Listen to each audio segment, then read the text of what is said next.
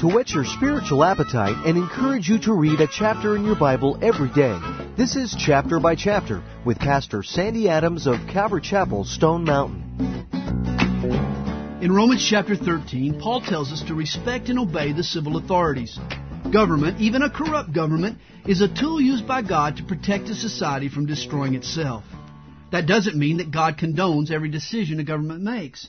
Paul wrote this chapter while living under the oppressive reign of the bloodthirsty Nero.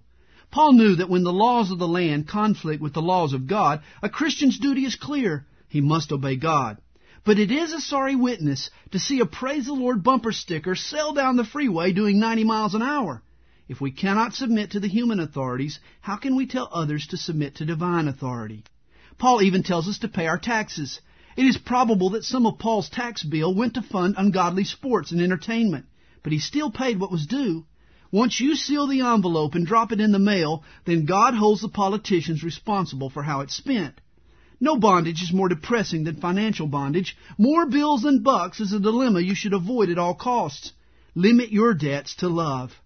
When I compare current events with Bible prophecy, it's hard not to conclude that Jesus is coming back soon. But whether he comes today or delays for another millennium, his coming is nearer than when we first believed. The question we have to ask is this Are we any nearer to being ready? This is chapter by chapter, and each day at this time, Pastor Sandy Adams will summarize for you a chapter in God's Word. For a complete tape study of today's chapter, you can call us at 8777 by chap. That's 8777 BYCHAP. If you would like to listen again to today's chapter, visit our website at calvarychapelstonemountain.com. Thanks for listening.